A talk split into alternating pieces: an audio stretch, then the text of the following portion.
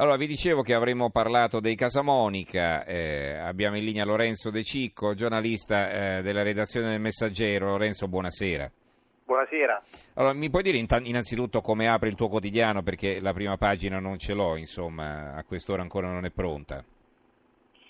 Allora, domani noi apriamo con eh, la, insomma, il, il, caso della, della ONG ah, spagnola, quindi i morti in mare, le, le accuse ai libici e il Viminale che dice falso sono tutti salvi, mentre ovviamente daremo ampio spazio alla vicenda di Casa Monica a, a cui accennavi tu sì. con approfondimenti eh, da parte delle, delle nostre colleghe della giudiziaria.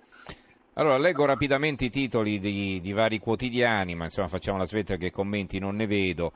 Quotidiano Nazionale, Giorno Nazione Resto del Carlino, retata contro il clan Casamonica, incastrati dalla cognata pentita, quindi vedete qui c'è un elemento importante, che c'è un pentito che ha parlato ed è una cosa già questa abbastanza inusuale, poi ce lo confermerà De Cicco perché una delle caratteristiche di questi clan basati proprio sui rapporti familiari è che eh, non vola una mosca, quindi silenzio assoluto. Allora, eh, il DJ Baldini fra le vittime di usura. L'avvenire, colpo al clan Casamonica, 37 arresti, il fatto quotidiano, mafia Casamonica, tassi al 1000%, chi non paga lo mangiamo vivo, l'usura, gli affari, le minacce, non denuncio nemmeno sotto tortura, blitz contro il clan della periferia sud-est di Roma, nell'indagine gli sfarzi da boss, il padrino suonato al funerale del capo, siamo come i calabresi, nessuno voleva tradurre dal Sinti. Il dubbio, i Casamonica sono un clan mafioso, 37 indagati tra Roma e la Calabria, il mattino di Napoli, Casamonica, retata nella Gomorra di Ostia, droga, il patto tra l'Andrangheta e il clan, 31 arresti, quindi qui vedete anche l'incrocio con l'Andrangheta, il tempo di Roma, lusso e malavita, decapitato il clan dei Casamonica, noi come Lendrine, i più forti di Roma.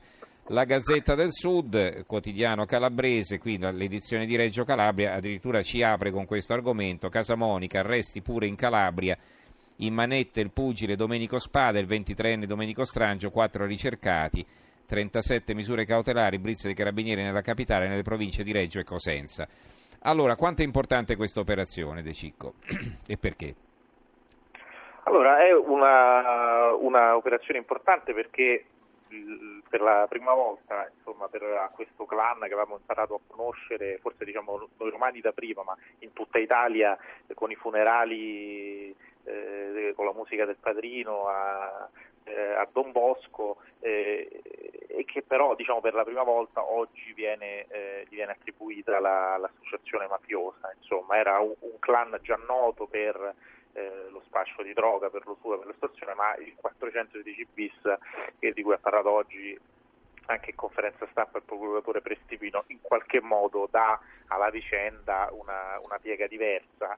Eh, è un, un, clan, hanno detto gli inquirenti, domani lo racconteremo, di difficile penetrazione, appunto come accennavi tu prima, eh, è un gruppo chiuso, eh, sono tutti più o meno imparentati tra di loro, ci sono anche di Spada, eh, il, clan eh, di Ostia, di Ostia sì. Silvio, parlavano tutti tra in dialetto sinti, eh, quindi era difficile anche per degli esterni eh, accedervi ed è diciamo, curioso e forse simbolico che in tutta questa vicenda a tradire come insomma, emerge anche dai titoli di giornale che leggevi, a tradire il gruppo e a permettere anche agli inquirenti di avere una notevole mole di informazioni fosse proprio una esterna, perché eh, appunto la, una delle testimoni chiave dell'inchiesta è, eh, è Deborah, la, la, moglie di Massimiliano Casamonica, che non era una, una sintesi, dice gagé no? tra i tra i Rom, cioè una non Rom, non eh, eh, di origine nomade, mm-hmm. e lei eh, domani sul messaggero a pagina 3 racconteremo approfonditamente proprio il, il, profilo di questa donna, testimone chiave, era la, la, figlia di un ex della, della banda della, della Magliana che è stata sequestrata proprio in casa da tre, altre tre donne del, del clan Casamonica e a un certo punto è riuscita a scappare e si è recata in un commissariato a Bologna dove ha iniziato a, a raccontare eh, la potenza e anche il legame che c'è all'interno di questa famiglia, veramente da insider potremmo dire, raccontando eh, che tutti nella famiglia, dice lei, sono a disposizione e che se c'è bisogno tutti possono essere messi in campo per le, le attività criminali del, del sodalizio. A che cosa si dedicavano? Ho letto qui parlo di, di, parlano di traffico di droga, di usura, no? c'era anche Baldini, il DJ che ha lavorato a lungo con Fiorello, sì. Sì, sì, esatto, l'usura, ricettazione, traffico di droga, l'aspetto probabilmente eh, più inquietante eh, per la capitale è questo asse con, eh, con l'andrangheta, si parla di 43.000 euro al chilo, eh, il clan Casamonica avrebbe appunto eh, acquistato questi quantitativi per poi smerciarli nel, nel territorio di Roma. Eh, ricordiamolo per chi non lo conoscesse, il clan Casamonica è un clan radicato eh, nella periferia sud-est di Roma, quindi la zona della Romanina che è diventata famosa per quelle ville sfarzose, pacchiane, con eh, i, eh, i rubinetti d'oro mm-hmm. o le colonnine di finto marmo romano, però non è solo folklore, c'è anche quello, per esempio, emerge dalle indagini che proprio a proposito di quel funerale famoso a Don Bosco per Vittorio Casamonica, il capostipite, il patriarca diciamo, eh, della, della famiglia, fu furono i parenti a imporre e anche a minacciare, dicono gli inquirenti, la banda musicale perché suonasse la musica del padrino, perché in questa storia c'è anche una simbologia che ha una, una sua funzione, eh, una, una simbologia che in parte è mutuata anche per esempio da delle fiction che ormai sono entrate nell'immaginario collettivo, penso per esempio a Suburra, eh, nei dialoghi eh, tra gli esponenti del clan che sono adesso agli atti dell'inchiesta si parla, si fa proprio esplicito di, di riferimento per esempio quando viene sfoggiato un, un orologio, il Rolex, simbolo di ricchezza, forse anche di potere, e si dice ah come quello di Suburra, come quello di Gomorra, quindi si arriva quasi al paradosso che poi eh, una fiction che nasce per raccontare certi ambienti eh, diventa lo spunto quasi per quegli ambienti stessi. Senti, un'altra cosa, ehm, si parlava di tassi usurai veramente folli, no? del 1000%, minacce di morte, è possibile che queste cose, diciamo, si siano scoperte solo adesso? Sembra quasi una novità, no? Eh, eppure, eppure diciamo, questo clan imperverso in quella zona, si sa bene, in certi quartieri stanno molto attenti a come si comportano, a quel che dicono, perché si sa che è anche pericoloso, insomma, eh, mostrare eh, così, ma anche, anche, un minimo risentimento, un dissenso, una parola sbagliata, ecco, può, può costare caro. Sì, diciamo che fosse eh, insomma, che, che il clan di Casa Samonica fosse una delle principali attività illecite, fosse l'usura, è una cosa stranota a Roma, dice te se mangiano come topi, si, si, si sente in una delle intercettazioni, insomma, e, insomma, tradotto dal romanesco, penso sia, sia abbastanza da, da, da intuire. Eh, noi domani raccontiamo anche il clima che si aveva proprio nelle zone, con uno speciale in cronaca di Roma, nelle zone del, del, clan, che sono sì, come dicevo, le ville pacchiane, ma anche per esempio le, le, le case popolari. Proprio sul messaggero avevamo raccontato per primi a febbraio di quest'anno di una casa popolare che addirittura era stata in quel caso affidata e regolarizzata dal comune di Roma eh, a, a, Spada, che è imparentato col, eh, col clan dei Casamonica, ma ce ne sono a decine che sono state occupate negli anni e i Casamonica sono ancora lì, eh, a volte sono gli stessi, eh, gli stessi legittimi effettuari che in qualche modo si scansano per fare posto ai membri di questa organizzazione criminale, tanta è, come dicevi tu, la eh, il potere e il timore che incute. Sicuramente un'azione così eh, decisa e forte da parte della magistratura e forse dell'ordine per l'attività anche di indagine aiuta a smantellare questi pezzi di eh, sottopotere che in tante zone di Roma ci sono e si sentono forti. Anche oggi Ostia dopo le retate che ci sono state con gli Spada, che ripeto sono imparentati con i Casamonica, Oggi a Ostia la situazione è diversa, per esempio, rispetto a quella che c'era a novembre, no? con la famosa testata al cronista di, eh sì. di Nemo.